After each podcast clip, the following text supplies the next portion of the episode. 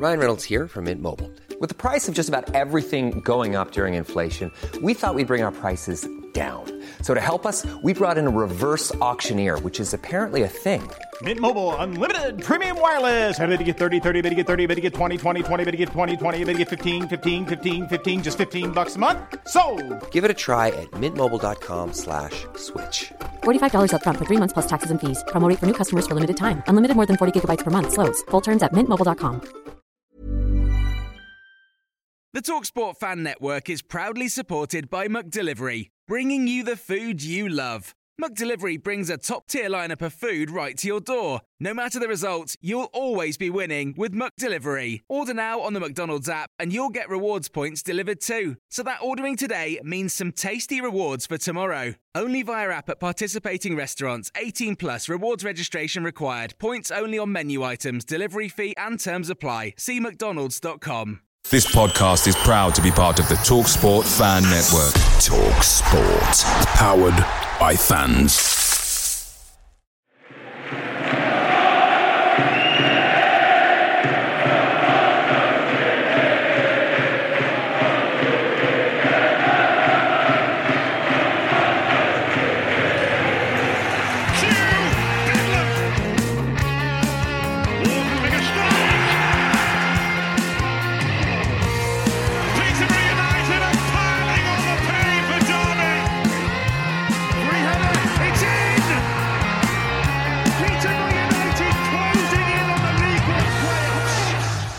Hello and welcome to the Yellow Block on the Talksport Fan Network. Two wins in two league games, not a single goal conceded. We're going up as champions, right? Oh, and we're going to win the League Cup on the way too. Here we are then, two weeks into the season already. Is it too early to plan the promotion party? I'm not sure. I'm Tim, and helping me dredge through everything posh these last two weeks is former four times host of the season, Jarred Farmer. Greetings, sir. You love that, don't you? Hello, Tim. How are you? Yeah, I add former at every available opportunity, but I am well, thanking you. I'm also delighted to welcome to the pod for his first team debut, Harry from Up the Posh Spaces. Good evening. Good evening. Thank you for having me. No worries. I understand we've got you on a loan initially, but I think your agent was quite keen on a permanent deal, so we'll have to see if we can make that happen behind the scenes. And also with me this evening is Sam Edwards. Hello, Timothy. Sam, Sam, Sam. Um, we need to have a chat, I'm afraid, uh, and this is a, a difficult conversation for me to have. And I've debated alongside myself all day how best to approach this subject. Okay.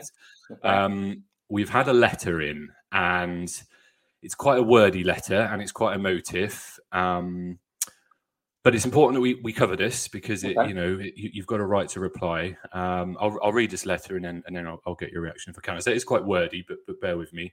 Um, it's anonymous, but I do know this person and can confirm they're not related to the club in any way. Dear the Yellow Block panel, I write in relation to your recent episode titled The 2023 24 Season Preview, in which your guests analysed the summer dealings within the club and made predictions for the upcoming campaign. I've been a long time listener of the podcast and generally enjoy the media which you produce. It's humorous and well balanced, and so it is with a heavy heart I have to write this letter. Upon the arrival of Sam Edwards last season, I've become increasingly endeared to his fantastic football knowledge and fluent way in which he makes his points. He is often a middle ground between Jarred's unnecessary positivity and Dan's stark pessimism. However, within this episode, he has left me reeling at a certain throwaway comment, and I now no longer feel I can support the podcast while Sam is a member of it. I'm quite sure that you will have received numerous communications regarding this matter, and that mine is simply another to add to the big pile. But nevertheless, my compulsion to get in touch has been too great, such is my disdain. We all have a responsibility to speak up when things are wrong, so I feel compelled to add my thoughts. I'm sure it is obvious which abhorrent and outrightly disgusting comment this letter refers to, but for the benefit of editorial, should the podcast wish to be removed, which, as with my legal background, I would advise, it can be found at timestamp 44 minutes and 22 seconds.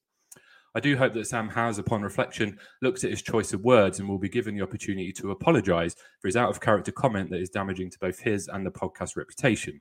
I look forward to his right of reply and subsequent apology. Kind regards, Ginger Pigeon. That's an anonymous name. Uh, Sam Edwards, um, do you have anything you'd like to add at this point? I have no idea what I said. I, I mean, we can play the innocent role, I suppose. Let, us just, you know, I've cut it, so I, have got the audio here.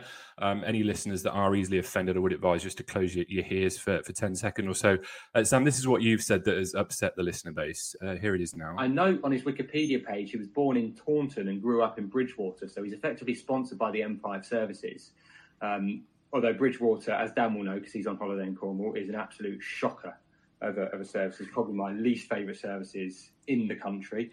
So there we go, Sam. You appear to upset the entire uh, Bridgwater area with that comment uh, by referring to their motorway services as a shocker. Um, do you now regret saying that?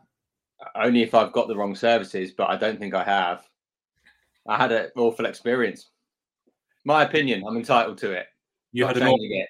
I'm no snowflake. I'm not changing it. Do you do you want to elaborate on this awful experience? Was it a sort of three a.m. trip to Bridgwater There's services? just no green area. It's like a weird multi-story car park in the dark, and you have to drive about five miles to get there. Not as many miles as Exeter, but yeah, just just not a great place to stop on the M5. Really. Fair enough. Uh, let's quickly flip that and try and salvage the reputation slightly. Best motorway services in the UK. I'm a big- now, this is opinion based, but there is a right answer here. I should add. Well, I'm looking forward to next week's letter, or you know, the next episode's letter. My my favorite. It's funny, isn't it? All the all the analysis you do on Posh and all the big things, and you know, you, you get the whole allegedly episode last year, but this is the one that really gets the gets the people going. Corley for me on the M6. That's a top services. No, but it's not in the best location. That's the wrong answer, Sam. I'm afraid rugby services is the best, purely for the pun above the door as you enter. Yeah, just scrum on in. But uh, go on, Jarred. You've got an opinion. Didn't we have a? Yeah, I'd say rugby as well. But didn't we have that um, time where on the group chats, whenever any of us went, we had to put that picture on there, didn't we? whenever anyone stopped at rugby services. But then, of course, I moved to rugby, and I now live two minutes away from it. So it would be wrong of me to send a picture every time that, uh, that I'm there because I drive past it every day on the way to work. But uh, yeah, so there we go. Sam Ginger Pigeon is uh, quite riled. It's fair to say. Um, like I said, it's an it's an emotive subject, and the lads I normally go to posh away games with, if they're listening, will be furious that I didn't say Blyth on the A1 because we we do love to stop there. On that, there was that season where we seem to be up and down the A1 every single weekend. Um, but yeah, I'm not going to apologise. I'm going to stick to my opinion and boycott Bridgwater for the rest of my life. well, by the sounds of it, you won't be welcome there anyway. It sounds like they'll be there with the pitchforks waiting. So Sam Edwards, Sam Edwards versus the people of Bridgwater. Um, we've got that to look forward to coming through the rest of the season. We have had some other correspondence too, and this is more in keeping with the theme of the pod. So we've had a tweet. From, what is it? Still a tweet? I mean. Harry, you're our sort of up the posh spaces expert.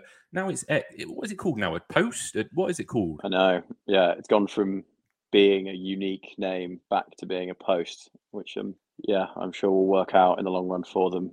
So it's a post. Okay, fine. So we've had a post from Seb Furman who says, uh, "Decent listen. Enjoyed most of the pod." Now I'll just cut Seb off there. That's a, always an encouraging start to any kind of post. Uh, enjoyed most of the pod. Uh, really starting to cringe and switch off, however, when negative Nigel Dan speaks. Uh, kit awful, team awful. Cheer up, man. Imagine if you had something to actually be negative about. Other than that, some good points and some good discussions, gents. Now, Dan isn't here, so I can't give him the right to reply, but I will absolutely pass that feedback on. Um, we do often get accused of being quite negative. Uh, all I would say is, in fairness, it's been a relatively negative time at the club over the last couple of years, which is potentially why. However, in uh, sort of BBC spirit, we will try to address some balance. So, Jarred, you've been accused by Ginger Pigeon of being unnecessarily positive. Uh, five reasons uh, as to why we should be positive as posh fans right now. I'm happy to help you count to five. Unbelievable. He's, he's at it again, Sam. It's unbelievable. Um, I think you need a bit of positivity, don't you? If we was all like Dan, just quickly touching on Dan, um, a friend of mine, uh, she'd listened to the podcast for the first ever time and she was like, that Dan guy sounds exactly like Harry Potter. And it's literally all I can hear now. When I listen back to one of the uh, one of the preview shows he did, that's all I can hear is like Expelliarmus. It's, it's amazing. You know what it is? My, I, I listened to the pod the other day with my daughter in the car, and she said to me, That man, as in Dan, sounds like Tom Holland. And now I can't unhear that. so he's kind of a mix between a Scouse Tom Holland and Harry Potter, I reckon. but in any case, Jarred, five reasons we should be positive right now, just to address the balance that Seb's looking for. Uh, Hector Kyprianou. Yeah, I absolutely agree. Kioso, I love that man already. What a player he is. Shame he's on loan. Um, mm, Wrexham have made a bid for Tshimanga. Uh huh. Um, and then, yeah, I can't get any more than three. Brilliant. Well, there's hopefully said that's addressed a little bit of the balance. Not the fact that you know we're unbeaten, that we've started well, we're into the next round of the cup. All these things that he could have gone for. Uh, no, he's just gone for a player on loan, and the fact that one of our strikers is possibly leaving. But that's all good. We'll take that. Uh, Emerald Posh has also been in touch, and he's done a transcript of one of the of part of the preseason episodes, uh, which reads like this: uh, Tim, what did you think of the friendlies? Jarred, I have zero interest. Tim, what about you, Dan? Dan. Dot dot dot.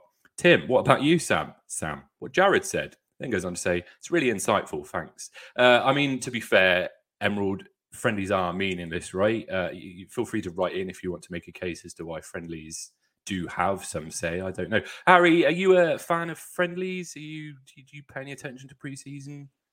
I dip in and out in different seasons. This year, I went to the good Peterborough Sports game, the one that we won with the under 21s, and I watched the first 60 minutes of the Birmingham game on Posh Plus. But beyond beyond that, no, I wasn't I wasn't involved at all for preseason this year. Tim, in fairness to Emerald Posh, we were previewing the pre-season, so he does he does have a point. Yeah, no, I take his point. He's, he's always bang on Emerald Posh anyway. I, I, he talks a lot of sense, I think. But, um, yeah, it, talking about Posh Plus there, actually, Harry, we've had an email from Jay, and I love this sort of getting a letter through the post. I love the fact that we got an email. Uh, Jay says, Great episode, and always been a fan of the pod, but I have to gr- disagree with the criticism of Posh Plus. Most clubs have subscription content for those fans that want a bit more, and not everything can be free, especially for a club like ours when we've got big bills to pay. So I'm all for it. But I do completely agree about your frustration towards the commentary change and questioning the reasons for it. If it's not to make money, then what is it? Guess we'll never know. Thank you, boys, and keep up the good work. Uh, thanks for all the feedback. We have had plenty this week, which has been great. Um, if you do have any comments on this episode or anything you'd like to share, contact us via the website or on the socials. And this is really exciting development. You can now leave us a voice message, which could potentially be played on the show just head to speakpipe.com forward slash the yellow block and you can record a voice note up to 90 seconds. And that can be anything from telling us where we've gone wrong, uh, telling us your opinion, telling us why Sam has got his motorway service rankings wrong, any suggested ideas for the pods, or even just an early vote for host of the season for me. Just head over to speakpipe.com forward slash the yellow block. Really looking forward to getting some of them in. Now let's talk posh. I suppose we should it's been a relatively quiet few uh, weeks in terms of club news. Even the transfer rumour mill has been turned off recently. So we'll have a look back at what's been happening on the pitch, starting with this weekend's victory over Charlton. Uh, Posh one, Charlton nil. Sam, your thoughts on the Charlton game? Well, I mean, decided by that one amazing goal. Really, it you know it's it's another tight win. It's another good defensive performance from us, and yeah, I mean Hector Kyprianou has clearly got it in his locker, hasn't he, to score a bit of a special goal? Um, was was it Exeter last year, wasn't it, when he when he scored that stunning one from the from the corner and ran it in? So so yeah, it's, it's Forest Green. I was there. Forest Yeah, it was Forest sorry, away, yeah, Green, yeah. Forest Green. Yeah, no, oh Exeter was the capitulation, wasn't it? Um, similar similar part of the world. Yeah. Not Yeah. as far as the M5 at Bridgwater, Forest Green. um, so yeah, no, it's, it's it's it's it's been a good start. But I think you know we we one thing that has been quite consistent with Posh, obviously the championship year aside, is we have started well. Um, you know, in League One season. So um, still unsure how to feel about about this team and about this squad, and obviously the, the big uncertainty with with potentially the likes of Clarke-Harris going and Edwards still going, and you know we're not out of the transfer window. So, um, but yeah, good two two good solid performances. Um, I know Darren Ferguson after the game was saying against teams who he thinks will be up there. I know Charlton are, are, are well fancied quite widely. Reading wasn't necessarily so much in agreement with that as a comment that they'll they'll be up there. Um, I mean, they do have a good squad, but it's just how much obviously their off-field problems cause them issues. So, um, but but even still, to to go away to a team like that that that have some recognisable names is is a good result. You can't get around that. Of course, it is. So, yeah, good, strong, solid start, and nice to defence and defence hold firm. Um, two games in a row. Yeah, I think I think on paper, uh, maybe this is what Fergie's getting at. On paper, it's two tough opening games, and three if you include Barnsley as well. But Charlton was an interesting one. Um, I went on one of their podcasts last week, and they were we were talking about the season, and they they were quite confident. They, their expectations are quite high. I think they've come into this season. Yes, they've lost a couple of key players in the summer, but they still feel as though, like us, the league is weaker, and so this was a chance for them to kind of benchmark where they were. But I know we're talking about posh, Sam, but Charlton were they were, I didn't see a lot there, especially in the first half. The basics just weren't there. I mean, from you could uh, allegedly say that was the same for both teams, but certainly from Charlton, it, it, kind of felt like they were way off the boil. So I wonder if maybe it wasn't as good as a, a benchmark as perhaps we'd hoped. Yeah, well, you're always going to be disappointed, aren't you, when your team doesn't register a shot on target in a game? You know, you're not you're not going to test the keeper that way. So, you know, well done to Posh for obviously limiting that, but Charlton would have would have wanted more.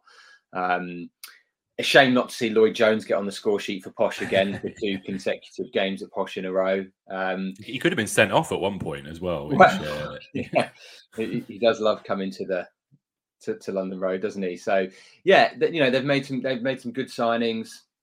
Um, and yeah, they, they are well fancied, and, and and Dean Holden sort of I think had a bit of a ropey start when he first went in, but did did, did a decent enough job last season, um, and they're one of the the big names, a bit like Pompey, aren't they, who have been down at League One for a little while now, and and you'd always back them because of their sort of more of their history longer term than how they've been performing in recent years. So, yeah, it's it. I, I think they they probably will be up there come the end of the season. Certainly, Charlton fans are, are feeling confident. People outside of Charlton are feeling confident, but but thoroughly disappointing from them um, to be so blunt in attack. And you know whether you want to credit that to Posh or, or lay blame at the, the feet of Charlton or, or a bit of both you know, it's it's an it's an encouraging result, and and obviously without Mason-Clark as well, it makes it an even better result too.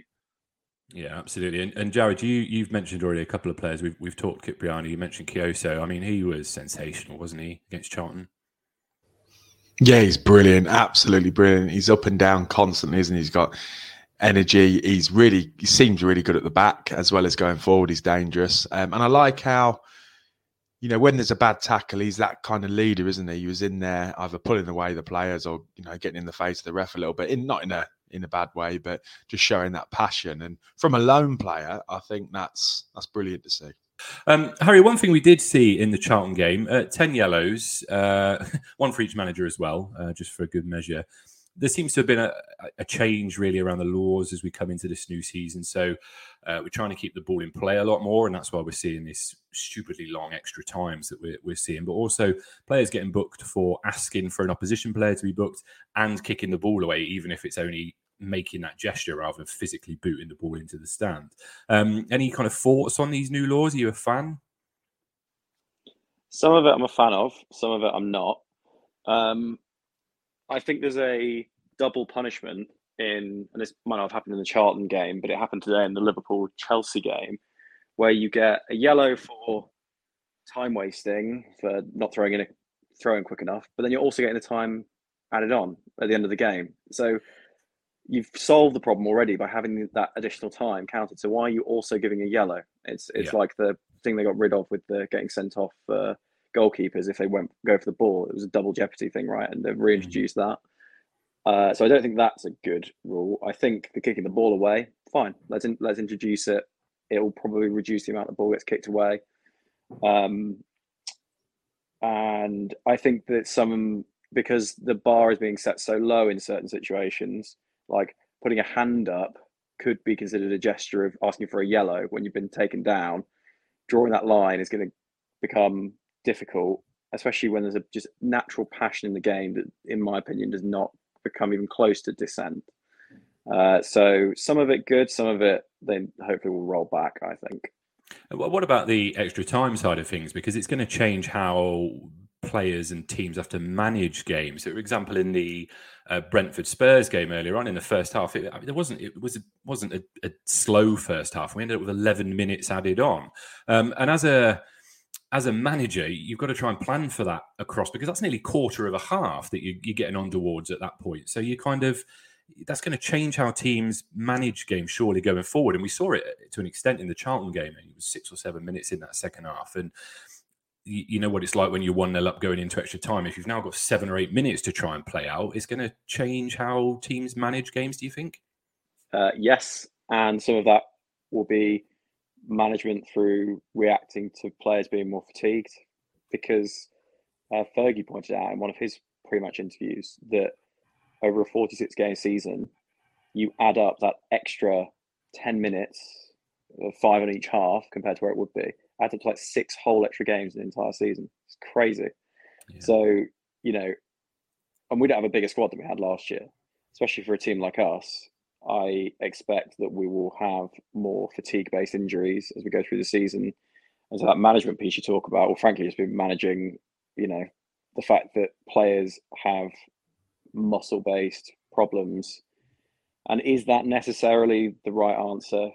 If you want to go down this route, and you want to be precise with it. I'm not saying I agree with this proposal, but be more like stop the clock when the ball yeah. goes out like we see in rugby, um, and make the, and make the game shorter. Yeah, and make it like rugby. We've now we're in a bit of a weird halfway house. I'm not necessarily against it. It may end up working because the effect teams might realize it's so detrimental to the players, and the players themselves might realize this in terms of their fatigue that they may stop wasting time as much, regardless of if they're a goal up, and then the injury time will come back down to what it was before, possibly.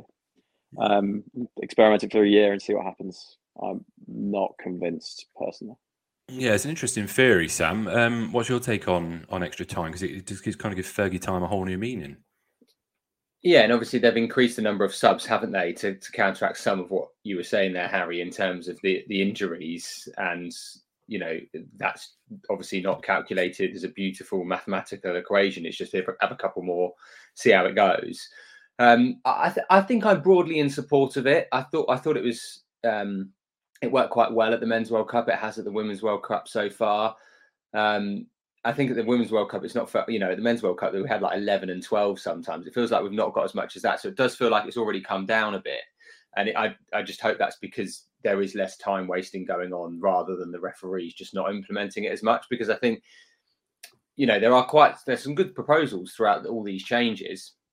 But as ever, it comes down to the quality of the referee and enforcing it. Do you remember when they did the one about players having to go off at the nearest um, exit to the pitch, and that was so badly enforced. And you know, there's one thing that's been consistent over the past couple of years in the Championship and League One: it's the quality of the officiating. So, you know, you can put these things in place, but then you need them to be enforced. So, I think, as written on paper, the the additional time, I I, I welcome it. I mean, there are obviously clearly some logistical issues with it if we see plus 10 minutes in the first half and plus 12 13 in the second half because on evening games for example you're suddenly finishing games much much later. That has an impact on fans as well.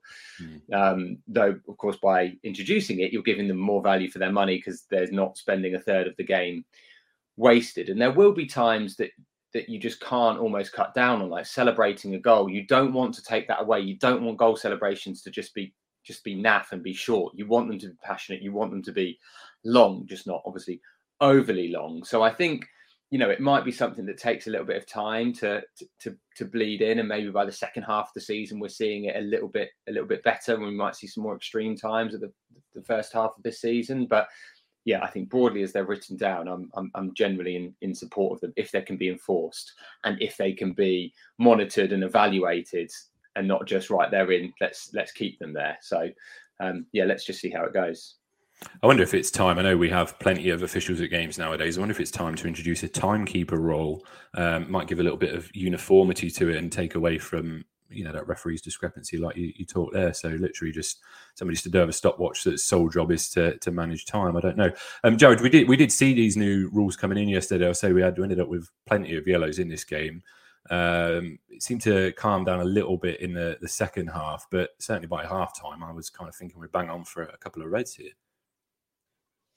Yeah, I mean, I've similar opinion to Sam. I think all the rules that have been brought in are for the greater good, but again, they need to be managed well, and a, a bit of common sense needs to be brought into it as well. Um, I liked it in the World Cup, the Men's World Cup. I thought it worked really well. Um, again, hopefully, like Harry said, it will it will then make the players not mess around as much. Um, I think that's the hope, isn't it? So yeah, like I say, I'm all for it. I think it's I think it's good. Again, we all love football, don't we? And it, what they're trying to do is making sure we get the minutes that we're all paying for. And normally, uh, there's nothing more frustrating than um, time wasting, isn't there? I feel like we've talked about this guy a lot, but we've got who again. Ricky J. Jones. So he ran his socks off against Charlton, but did he run his socks off effectively? I suppose would be my question. At what age do we say this guy is? It feels like there's a player there, right? He, he's just, it's, it's just his last, his decision making, his last ball, that crucial moment. He just, he's not quite there. At what point do we go? Well, we tried, but he's not going to make it. Certainly not yet. I think. I know I always bang on about it, but there was a there was a few games in the championship where I just thought, oh my god, he is gonna, um, to quote Micah Richards, burst onto the scene, and I still think it's in there. It really is. Um, his pace, yes, that is that is a plus. But again, he's close control of the ball um, in and around the box. Sometimes you think, hold up, he's, he's going to go for everyone here. But again, it's that end product is lacking hugely, and you know that's not just because of his age and whatnot. Most League One players, the consistency in the end product's not there, else they wouldn't be playing the trade in League One. So um, I think it would be silly to give up on him. I don't think he's a striker. I don't think he should ever be played through the middle.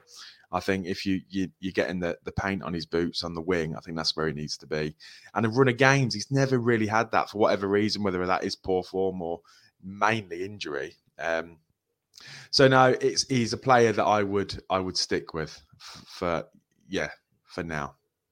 I, I, t- I take your point about um, you know is it League One for a reason, but Sammy he's not improved, has he? I mean, the Ricky J Jones that we've got now is the same Ricky J Jones that we had three years ago. Can run really fast. I do think we don't necessarily use that to our benefit a lot of the time. We don't play him to his strengths, but there's nothing else to been added to his game. I mean, if you look, I, I, remember, I think we had this conversation at a broadly similar time last season. It was definitely early on in the season. And we had the conversation about is it time for him to go or should we keep him? And I think we all unanimously said, yeah, let's keep him. He, he's not had a run of games. He's he's always been been stop start with injuries. Um, and it'd be nice to see what he can do with a real season of development, a real season of sort of consistent appearances in the first team, whether that's you know off the bench or hopefully peppered with some starts as well. And I mean, his numbers did improve last year. A few goals in the league. He did well in the EFL Trophy. Um, we know previously, really, it's been the FA Cup that he's he's excelled in in in, in terms of goal scoring and impact. Um, so I think I think that if he wasn't one of our own in the sense, having come through the academy, we may have got rid of him by now. But because he's one of ours, and I, I, I agree that there's more loyalty and want and desire to to keep with it and, and see him do well. And I think I think I would have him as part of the team this year.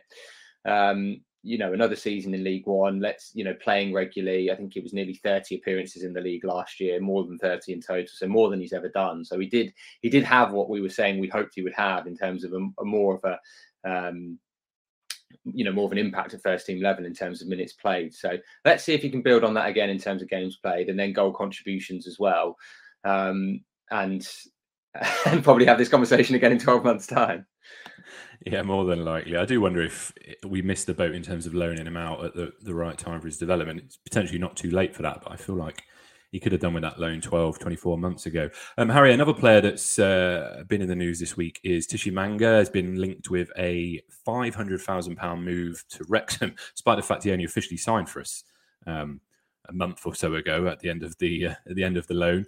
Clearly, a player short on confidence. Uh, I was a little bit surprised when I saw these these rumours coming around, and of course, there's that kind of added dynamic of we don't know what's happening with JCH. Where where do you sit on this potential move to Wrexham? Uh, if it is 500k, I would sell him immediately, and that's not disrespect really? to him. I think that is likely to be close to the top of what we're ever going to receive for him. Um, even if he comes good, he's he's probably not a million pound player. Eh, even if he knocks in twenty goals in the season, which I think was I think we all probably suspect is highly unlikely. Um, by all accounts, he was really good before his injury at Chesterfield, and since then, I'm yet to see any performance that suggests he's going to be a top half League One player, let, let alone someone who a couple of years down the line we're hoping is going to be helping us try and get back to the Championship. Um, I hope I'm wrong. I, I, hopefully he will come. He will come good. I don't think so. I, I don't think so right now. And we should, uh, if it's on the table and it isn't just a rumor out of nowhere, we should we should take 500k. I would think. Sam, you've got a great. Uh, you've just sent me across a great idea for a uh, potential sell-on clause. Could be a first in football. Yeah, let's take 350k and 10% of all of Ryan Reynolds' future cinema ticket sales. Have a feeling that will come in comfortably over 500 grand. probably, probably wouldn't sign up to such a big stake as 10%, but yeah. Yeah, it's a great idea. That would be brilliant to, to try and make something like that one happen. Interesting, though. Um, so after the Charlton game, uh, it's far too early to be looking at league positions, but we'll take the little wins while we've got them. We're fourth. Uh, there's only, I think, four. I say five, four or five teams with a hundred percent record. I think it might be four. Um, I'll double check. Um, as I just smashed my mic. Apologies if that created a bang. RIP headphone users. Uh, Barnsley up next for us on Tuesday. We're not going to talk about this one because the pre-match episode is out now for this one. You want to be going to around the 12 minute mark of Dan's pod for that one. Um, let's look back to the week before, though. Uh, Reading nil, Posh one. Harry, um, what was your summary of this game? Had everything. It was a game where we could have been 3 0 down in the first 20 minutes and we couldn't get over our own halfway line. And at the same time, there was a period in the second half where we were we were unplayable. We were as good as I've ever seen us. Um, and I think that it was a really good example of of the players digging in, having a lot of character, accepting that they weren't at a point yet where they were gelling immediately. Critchlow misplaced a couple of passes out the back early on, and they didn't let it phase them. And as I say, they got they got a lot better. There were a couple of breakout moments before the goal. Randall shot one over the uh, bar with his left foot, which is one where we probably only got possession less than 10 seconds earlier. It was the same with the goal that we ended up scoring. And that was that counter-attacking uh, attitude was helped massively by Kioso and Poku, who did that all day, uh, whether we were on the back foot or whether we were um, dominating as we were for a period. Um, and then the last phase of the game was Reading just clearly, at least this is the way I saw it, they felt like they had to win. And when you have that psychological thing at home, your fans expecting a win, you start to walk away from any tactical plan you had, and they were just pumping it into Carroll. He did get a couple of shots. We had to block one off the line, uh, not off the line, but you know it was a pretty much a guaranteed goal, and Critchlow was in the way. Uh, he headed another one over the bar, but they looked a bit desperate by the end, and I, I wasn't too worried. Um, even when eight minutes of injury time went out, which ended up being 10. Uh, it was a good day out. Very happy. Do you, do you think 1 0 was a, a, fair result for that one? Uh, well, it's hard to say because without Bilokapic, who has been unbelievable, yeah. as I say, we're 3 0 down in 20 minutes if Norris is in goal, right? So is it a fair result? Uh, yes, because we have Bilokapic. It's kind of hard to, it's one of those things with like football, isn't it? we, we've got him, therefore we were good enough and we were deserved it, uh, and we did deserve it. But yeah, as I say, on another day, we're, we're, we're miles out of it early on. Yeah, it's interesting you say about uh. Can we, as a fan base, just refer to him as Bilo, please? I think that would be so much easier for everyone involved, and I think that suits him and works. So from here on in, he's now been known as Bilo. Uh, and interestingly, the club didn't actually put Bilo into their man of the match poll for this one, which was a bit of a a bit of a whoopsie. Uh, however, don't worry, the yellow blocks got you back. We stepped up and put out a man of the match poll for Reading. Uh, and unsurprisingly, Bilo won this as a landslide with 59% of the votes. Uh, Collins and Randall shared the rest of the spoils. Um, so, yes, that was a bit of a a bit of a social misstep, social media misstep, should we say, not actually putting it's clearly the best player on the pitch into the man of the match poll.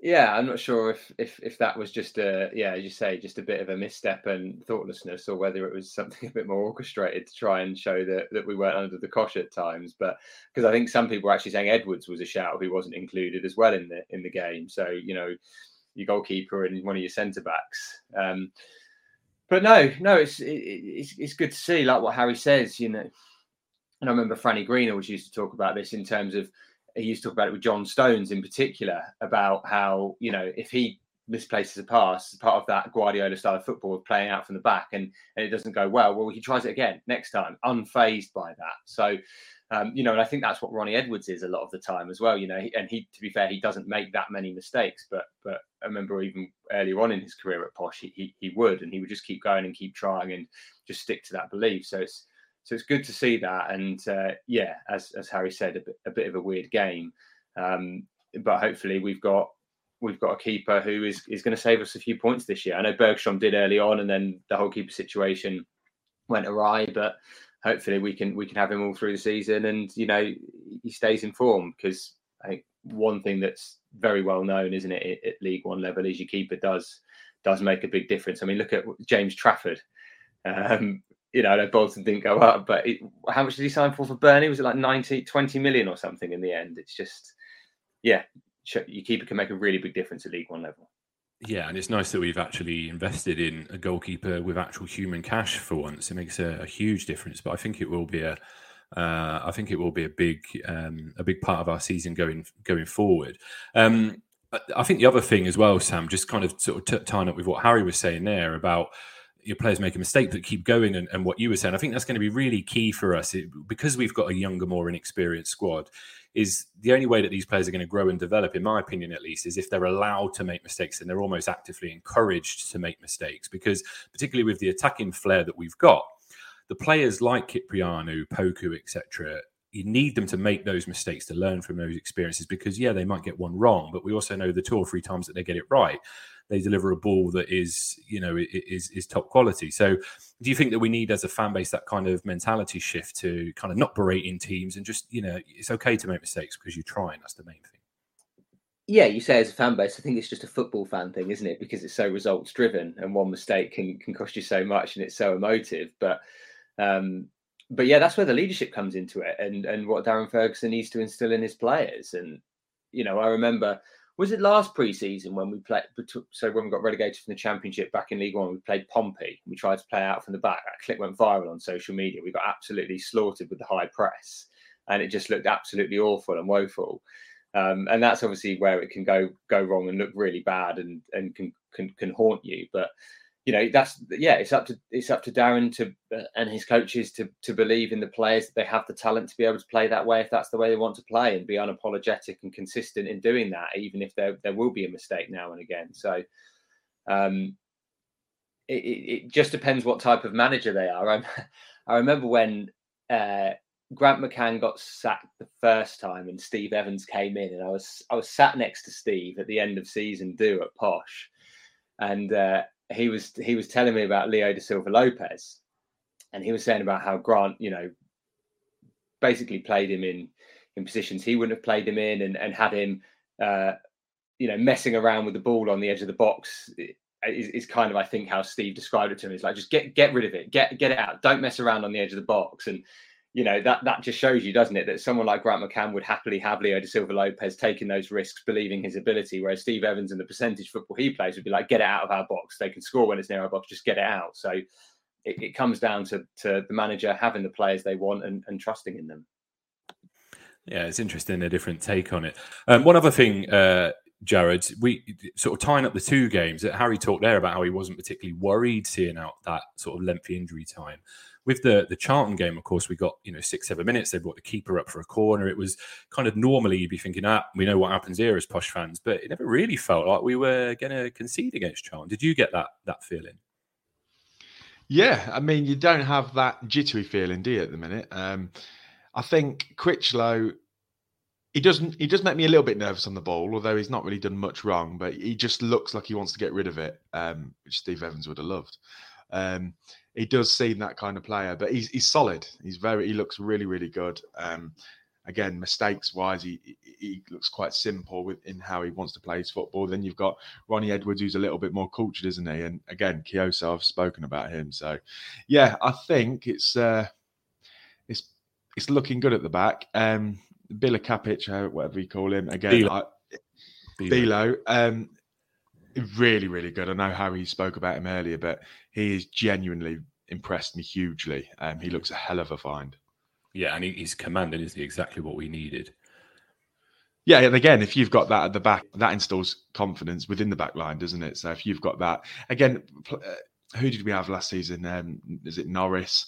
And then even in, um, I know we went up with him, but like Paul Jones, and you know he couldn't he couldn't reach the crossbar, bless him. So it doesn't give any confidence, does it? So no, I'm really happy with this keeper. Allegedly couldn't reach the crossbar. Uh, just to, to wrap up on these ones, Harry, um, JCH, I mean, cut a relatively frustrated figure against Charlton. It's a difficult one, isn't it? Um, because two times, you know, League One Golden Boot winner should be first name on a team sheet. But uh, does it feel like we've kind of outgrown that relationship? Do you think? I mean, I'm not. You know, I did the spaces with John, and John is massively pro JCH, and then there's a few other people who come on the spaces who are massively anti JCH, and I'm somewhere in between. He is clearly able to score a lot, and he's done that consistently. I think he's. I think there is a striker out there who, given the kind of players we have, will be able to complement the high press that we're trying to go for with people like Randall and Poku now aggressively pushing in that in that final third as another team gets the ball, as the other team gets the ball, and that's how we scored the Charlton goal, right? And Clarke-Harris is never going to be that guy to to do that press. I don't think he recovered the ball once against Reading, for example. Not that I'm expecting him to. He's a he's a poacher in the true sense of the word. You get him the ball at a point where he needs to take the least touches possible to shoot. That is the ideal with him, and that's out of sync with the rest of our team. I think. Uh, with that being said, we ended up keeping him. He'll probably still end up scoring at least twenty, and maybe even win the Golden Boot again. That's just who he is. He's he's a pest at this level, and you wouldn't want to come up against him even out of form, right? And the chances are it probably will be against a team in League One. Maybe a Championship team will come in. Um, so it's a hard it's a hard one. I do actually think we'll end up keeping him personally, especially off the back of DMAC's comments on his podcast uh, today, where he said that he would reject any kind of half a mil, six hundred grand bid from anyone on deadline day. He'd be holding out for a lot more. I don't think we will get a lot more on deadline day, personally. Yeah, no, I agree. I think if, if Tishy does go off to, to Wrexham as well, then you know we're going to need to be doing. Something. Sorry, yeah, you you asked me about that earlier. You asked it in line with the JCH thing. I didn't really answer. Yeah, exactly. Mm-hmm. If Tshimanga goes, who would I rather lose 500k, Tshimanga or JCH? Of course, it's Tshimanga, right? Yeah, no, absolutely. And you echoed uh, what Pete Curick said on um, Posh Across the Pond on the, the podcast I listened to the other day, where he pretty much said exactly the same, which is does JCH now restrict our style going forward and therefore has become more of a, not a liability because he'll still score goals, but does he become more of a hindrance because you're kind of forced to play him, but you don't really want to play him and he doesn't really suit the style of play. So it's an interesting one and we see how that uh, plays out between now and the end of deadline day. A quick break and then when we come back, we will look back at the Swindon game. If you thought the only way to get a more defined jawline with natural looking results was through surgery, think again. Juvederm Volux XC is a non surgical injectable gel filler that improves moderate to severe loss of jawline definition and can help you achieve natural looking results with little downtime. Even better, this improved definition lasts up to one year with optimal treatment. No maintenance required. Improve jawline definition for a smooth, sculpted look with Juvederm Volux XC. For important safety information and to find a licensed specialist, visit juvederm.com. That's J U V E D E R M.com. Not for people with severe allergic reactions, allergies to lidocaine, or the proteins used in Juvederm. Common side effects include injection site redness, swelling, pain, tenderness, firmness, lumps, bumps, bruising, discoloration, or itching. There's a risk of unintentional injection into a blood vessel, which can cause vision abnormalities, blindness, stroke, temporary scabs, or scarring. Talk to a licensed specialist to find out if it's right for you. Picture the scene. All of your mates around, you've got your McNugget share boxes ready to go. Partner this with your team playing champagne football. Perfect. Order McDelivery now on the McDonald's app. There's nothing quite like a McDelivery. At participating restaurants, 18 plus serving times, delivery fee, and terms apply. See McDonald's.com. Uh, Posh won, Swindon won in the EFL Cup first round. Posh went on to win 4 1 on penalties. Um, we've now been drawn away at Portsmouth in the second round, and that'll be two visits to Fratton Park within a week. I believe some didn't that happen. Was it last year or the year before? I'm sure there was one point where we played Pompey back to back. And did we end up staying down there at like a training camp? Plymouth. Plymouth, yes, you're right. You're right where you can no longer get to because you can't get past Bridgwater. Oh no, I I, I can get past. I, I, I it's not like I can't be within a ten mile radius of that service. It's not like a magnet, like opposite end. I just get bumped off the M5. Um, well, you don't know what else the letter said. I mean, you don't know what they've got planned for you. All, all I'm saying is take your holidays north from this point on. Probably yeah. Have, have I been have I been tagged? Have I? Yeah. Um, um, but Portsmouth away in the next round. I suppose let's focus on that first. Are you? I mean, it's only Spa. Are you happy with that tie? Not really. Not not not a great tie, is it? I mean, it's it's where the League Cup can be it's just well, it's just such a lottery, isn't it? But we just, we just seem to get so many awful draws. So, um, yeah, it'd be nice to have a run in the League Cup, wouldn't it? It would be it would be good. But the worst thing you want to do is sort of expunge a lot of energy, get to sort of round three, and then and then just get knocked out without making any serious money. So, um, that being said, you know you don't want to lose you don't want to lose your against a lower league team. Um, in the first round. So uh, Drew obviously winning on penalties did that, kept the momentum going. So you do it from that perspective, and if it can tie quite nicely, you know, Posh maybe move the game to the Wednesday, um, then it's then it's not too much of an impact, is it? It's um, and we can squad rotate and get some minutes into other players. So you can see it as a positive or a negative depending on your your outlook, really. So I'm a bit until you get a big draw or get a bit fur, bit further in the competition. FA Cup, I'm, I'm all for from from round one. I'm a, I'm an old school person in that regard, like the FA Cup. But League Cup, could take it or leave it up until a big draw or, or you get a bit further, like round three or something. Yeah, that's a good good summary. It was it was interesting, Harry. It was quite a strong lineup. Were you, were you surprised that Fergie went with the the sort of bigger guns for this one? Uh, yeah, until I heard his interview, I was. Yeah, I, would have gone for a complete um, change. I'd have maybe not a whole 11, but I'd have changed nine players personally, given that it's worth almost nothing to the club. And at this stage in the season, you just want to get everyone minutes. With that being said, he went down the other route and said, we want to get as many minutes into the first tier as possible. Um, which is which is fine. No one got injured out of it, so it paid off. Uh, it's always a bit disconcerting to see, and also predictable in a way to see a team who's able to hold out against Reading, struggle against a inferior Swindon. No disrespect to them, but they're not. Yeah, they're not as good as Reading. Um, but yeah, I was a bit surprised. Yeah, one player that we did see, Jarred, in this was uh, Randall getting on the score sheet. Um, three starts for him now. I mean, he's. I would say he's improved. I've certainly seen more of him this season than what we have, and we talked on the season preview about um, will this be a season? And, and Archie Collins coming in to back him up. Um, what's your view on Randall so far?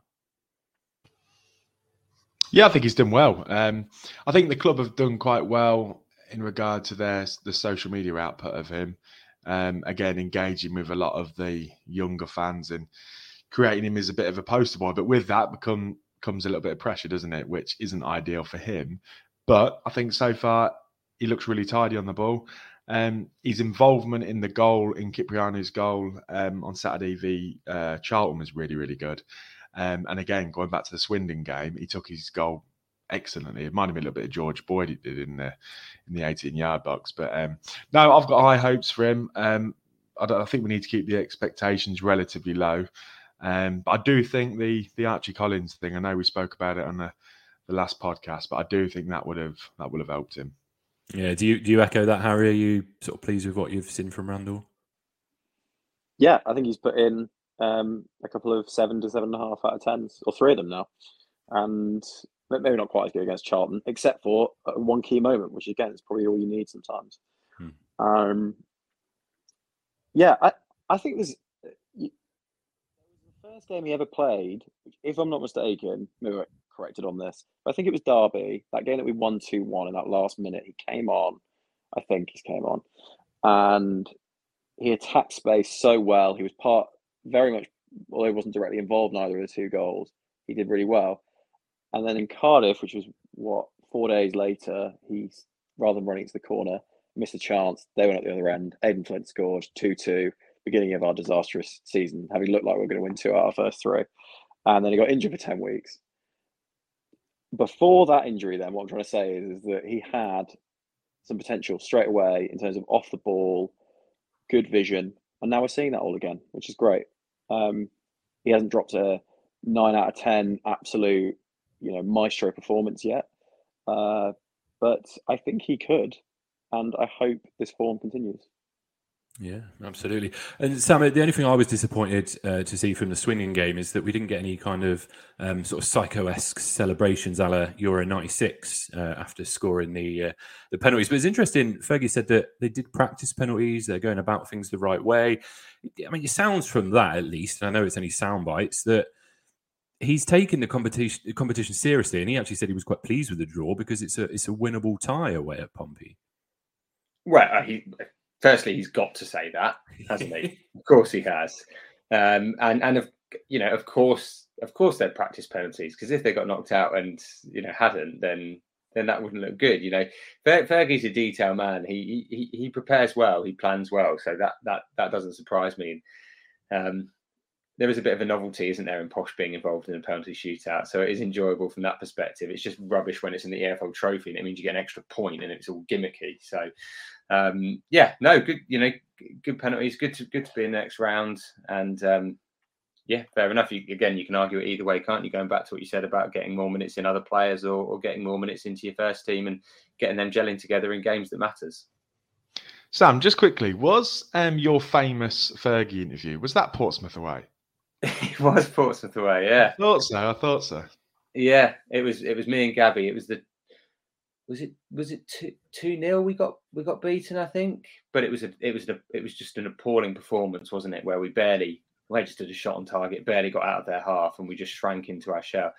Yeah, it's Portsmouth away. It's at the back of the main stand. Been waiting there. I think it was post six pm. He finally came out. He was irritated. He was grumpy, and um, I asked a question that on another day you know, what have you just said to your players? Which I think is a legitimate question still, even all this time after an hour and 20 after the final whistle. And he's never liked that as well.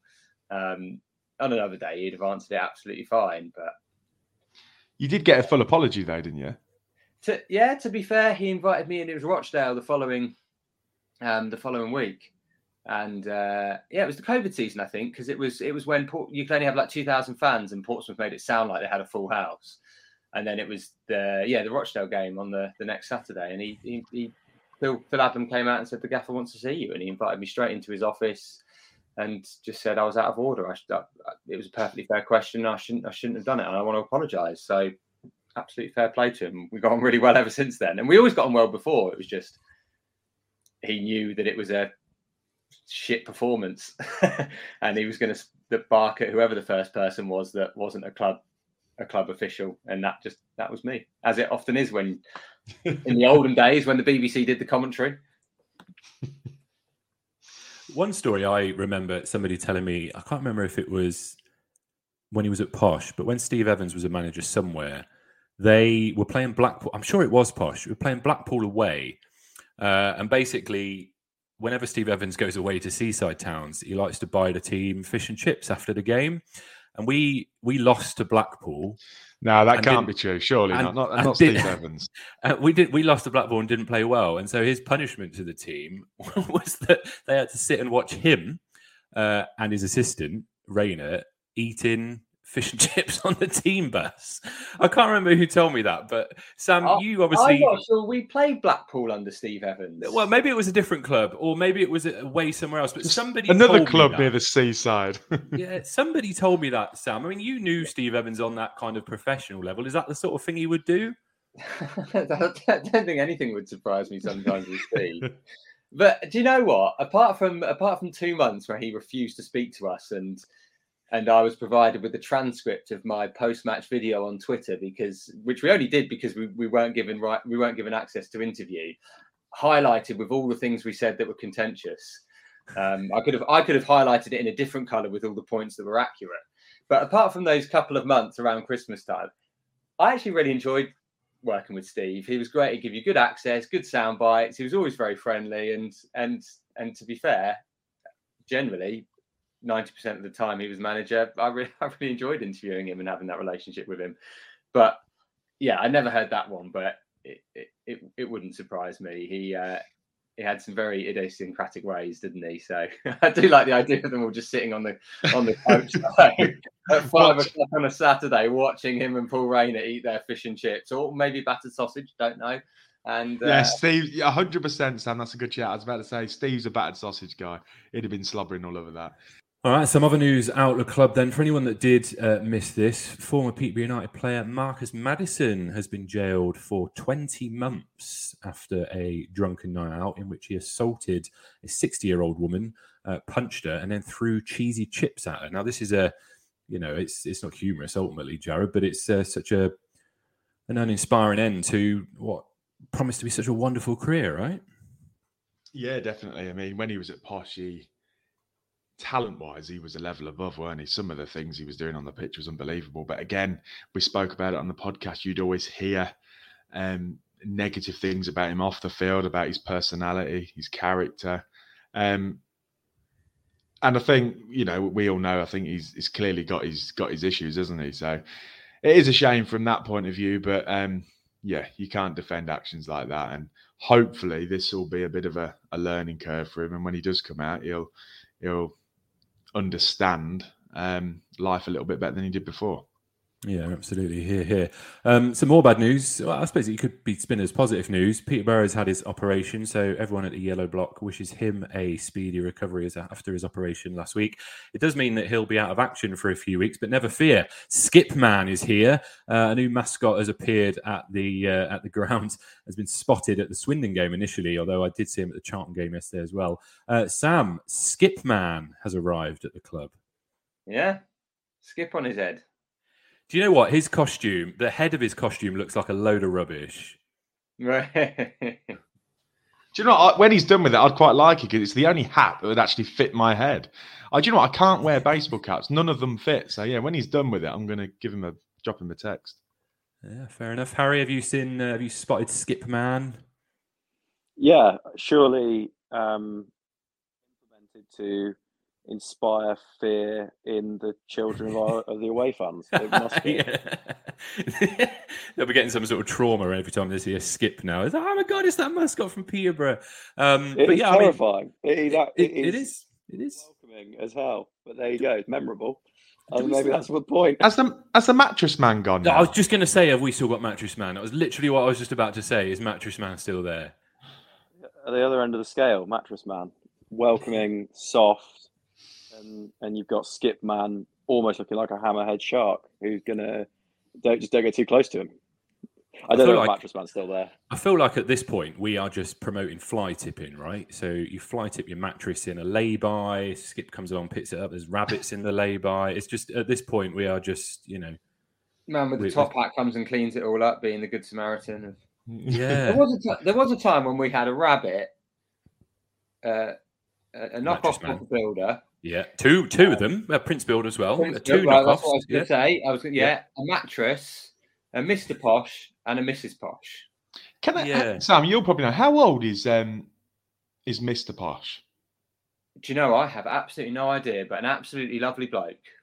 Yeah, I mean, I've, Soundboard, I've met him a couple of times, but um, that I remember when I, I met him when I was a kid, and he I thought he was about ninety four then, so he's he he must be he's doing well to still do it, isn't he? Yeah, if anyone knows how old Mr. Posh is, actually, that's a really good trivia question. Uh, if someone could let us know, that would be. He's Um... done it since like the early '90s, so he's at he's at least thirty. yeah, and a little, I mean, I I don't look particularly young for my age, but uh, I reckon he's- he was on the same worse. he was on the same table as you, Tim, at school. yeah, he's, he's, a great singer as well, is Mick. He's a great singer. Not Is just he? he? can't he can't just throw sweets to the back of London Road Terrace. He can he can he can belt a tune out as well.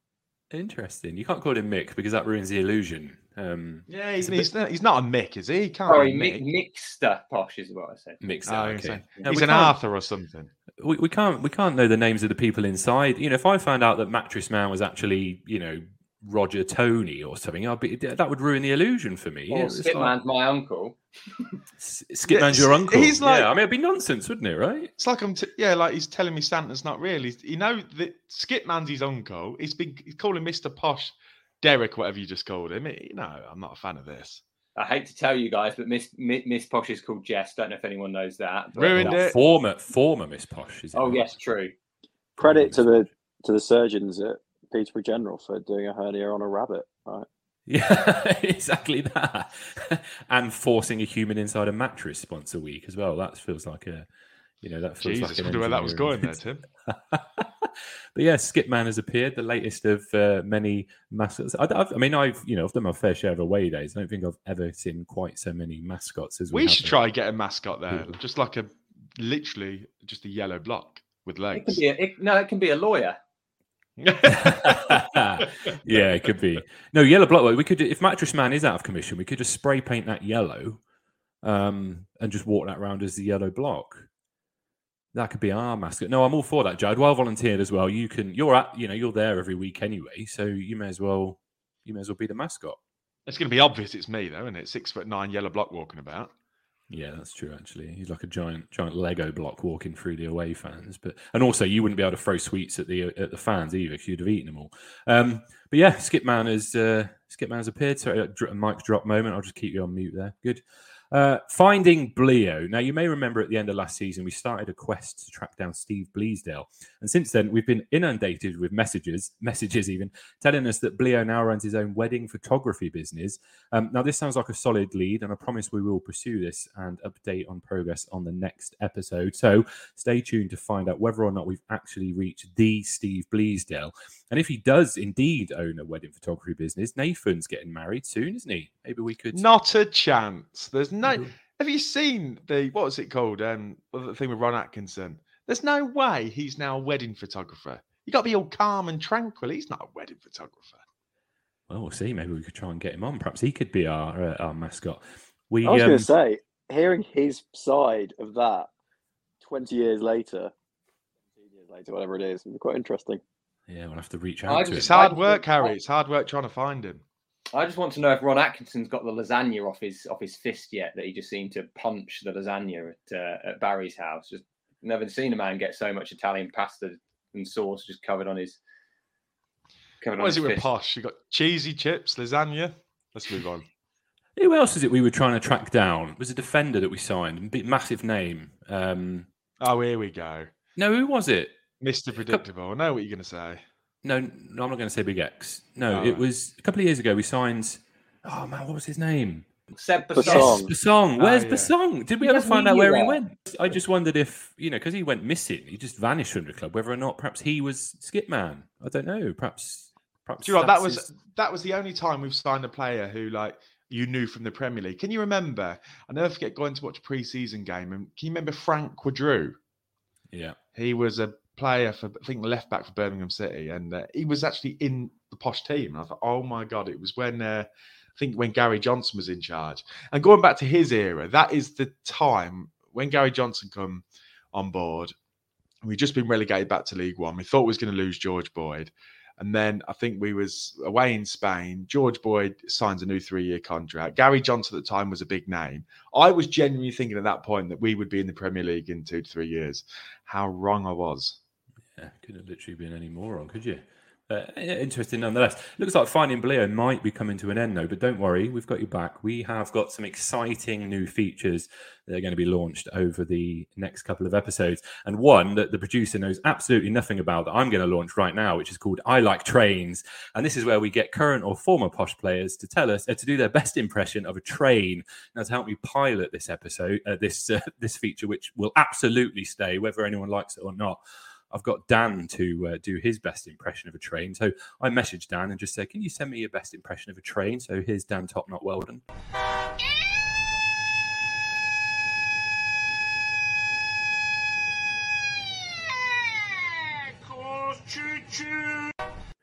Thanks, Dan. That's Dan uh, with I Like Trains. We'll see who we can uh, get on for next what in the week. Our- posh plus is this content? no, we can't call this is the yellow block multiplied. Um, it's our- it's nonsense. It's- no, it is. I'm just trying to fill time. However, um, final point I did just want to talk to you all about because we did miss this out of the preview episode, but that's because we kind of had bigger fish to fry. We need to just quickly talk about Fergie because obviously during the summer he has signed that permanent deal, and we've not actually talked about that since it happened. So, Harry, if I throw this to you first of all, where do you stand on Fergie being back? I mean, it's hard because we've just won three on the bounce, but where do you stand on Fergie? I I said quite a few things on the multiple spaces that we did when it happened, and towards the end of last season, that basically I I've never seen Fergie as anyone but a go for promotion manager, and if you're not doing that, he fails and he's someone who will take a team who's the sixth best in the league to fourth, take the fourth best team in the league to second. In that situation, you want him. And if you're the 14th best team in the league, you're likely to be in a relegation battle with him. It's just the style of football he plays. Mm-hmm. I'm to walk back from that, I think, because is this a top six team? No. And are we going for promotion? No, in my opinion. I could be wrong. Um, but uh, he's doing quite well to start, and maybe he could guide a team to mid-table for one of the first times in his in his career. I know he has done it before. Um, it was never it. never intentional, was it? Before it was never. Yeah, sure. yeah, exactly, exactly. In fact, he didn't. If we finished sixth and we came down that after the Palace season, after the after two seasons of the Championship, we finished sixth, didn't we? And then the season after, he didn't make it to the end of that year, did he? But we were thirteenth or something when he left, right? So maybe he hasn't ever finished. Someone can tell me. You know, I'm sure when the comments of this come through, has he ever actually finished a season mid-table with any team? Um, sorry, except for of course us 18th in the championship that one year. Apart from that, yeah, um, I'd call that so lower end I, of the table though. I've obviously, I think I think I end up being wrong from what I said previously, which is that no, I wouldn't want him on a three-year deal, and now I'm sat here thinking maybe we should, maybe, maybe he is the man to guide us through a transition period. Yeah, Sam, you'll know if he's ever finished mid-table.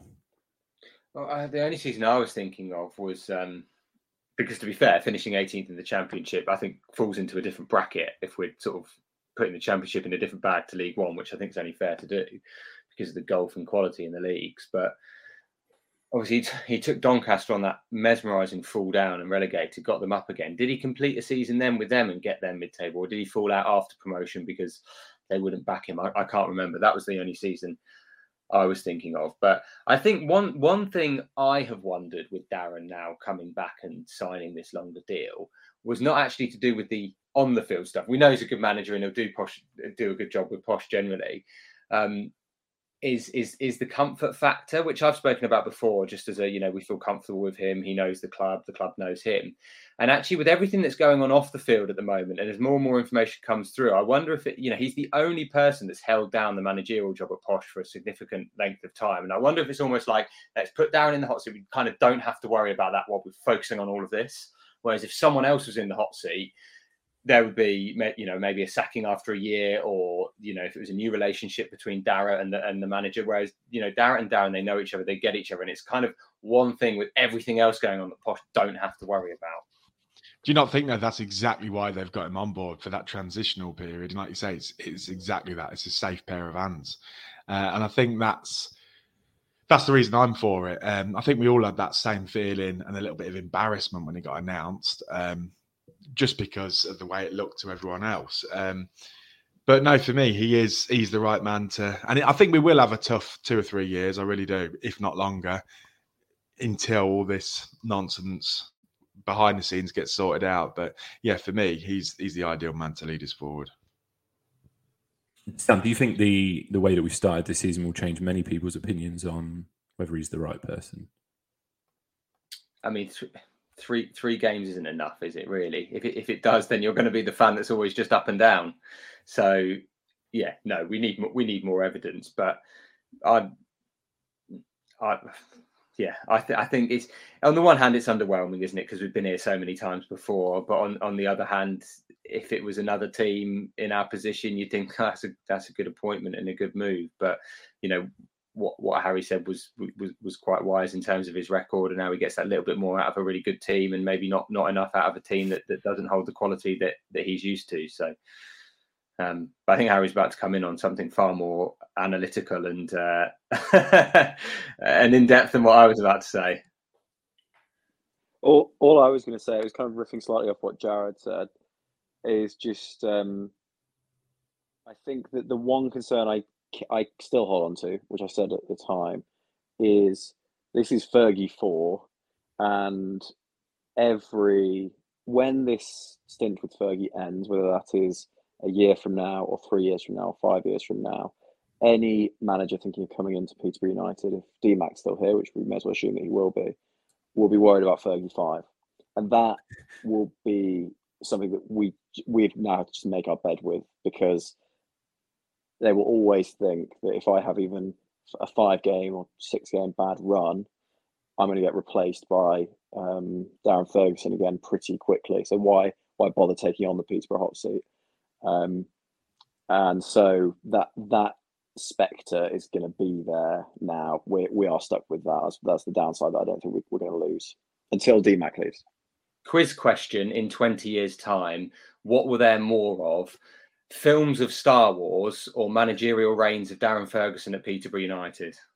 Yeah, could be a challenging one. Although, interestingly, the sort of bad start that Grant McCann's made up the road in uh, in Doncaster, he could be out of a job sooner than we would plan because you know we need him to stay in a job until we sack Fergie, don't we? Because that's the way that it it works at Posh. But uh, yeah, yeah, it's interesting. Um, it's still early enough in the season, Harry. Just finally, if I could get your prediction for where we're going to finish, just so we can hold this against you in court when it doesn't come to fruition. Yeah, I said 14th two months ago. I said 14th a month ago. I said 14th a week ago. We're finishing 14th, sir. And I say that optimistically. Even after three wins on the bounce, albeit on penalties in one. Yeah, I think Ronnie will go on deadline day, and we won't replace uh, whoever we replace him with. Will just not be as good as Ronnie Edwards is. Um, and we have a fairly thin squad outside the first eleven. We will get injuries, and we will finish 14th. There you go. Hold it. John. Hold it against me in court. I think that's um that's the point I wanted to make earlier, Tim. Um, it's hard. I think you said it earlier that it, it's, it's difficult to, to to predict because, like you say, Ronnie Edwards is still for sale. Clarke-Harris is still for sale. If those two go, it's it's looking different, isn't it? But again, I know we spoke about it earlier, but with JCH, I really do think if we had a player who was, you know, like more like Mikhail Smith was or Jack Marriott, that kind from that kind of that kind of ilk, I think it would would be a lot more productive in the in the final third of the pitch. Um, don't get me wrong, Clarke-Harris, yes, he does guarantee your goals and he he does match a certain style of play, but there's often times where you see the ball played into him and he's nowhere near it. So it would be interesting to see what we did and what style of strike we brought in should we sell JCH. Yeah, everyone's talking about JCH and Ronnie Edwards leaving, but there's another player that's being linked with a few away and is on the transfer list who I don't think we can afford to lose, and that's Josh Knight, um, a player that absolutely, particularly with the Finn squad we've got, you absolutely need Josh Knight in this team. Uh, just because of his versatility more than anything. So you had a slightly shocked look on your face then. Um, is Josh Knight, would he not be on your radar or were you just getting bored? Uh, yeah, I just need a wee. Um, no, no, I was, I was. Uh, if it was shocked, then no, no, that wasn't intentional. I was wondering who you were going to say there, but no, I agree. No, good, perfect. Any other business anyone would like to throw in before Sam can go and use the bathroom? Too late, guys. oh my god! I was just going to say thanks for having me. I really enjoyed this. First time on for me. Um, it's been a pleasure. No worries, Harry. More than welcome. Um, definitely get you you back on again. I think you make some really good, uh, well constructed points, which is more we can say about Jarred. Uh, thanks to everyone for listening, and to those who have written to us over these last couple of weeks. Um, we'll be back with a new episode later on in the week to preview the Northampton game. Boo. Uh, follow us on socials or visit our website www.yellowblock.co.uk and also please don't forget speakpipe.com forward slash the yellow block you can easily just record a little voice clip on there send it across to us and we'll try and get some of those on the next episode. I'm really looking forward to hearing what we get through on there. Um, yeah follow us on the socials like us all that usual jazz and up the posh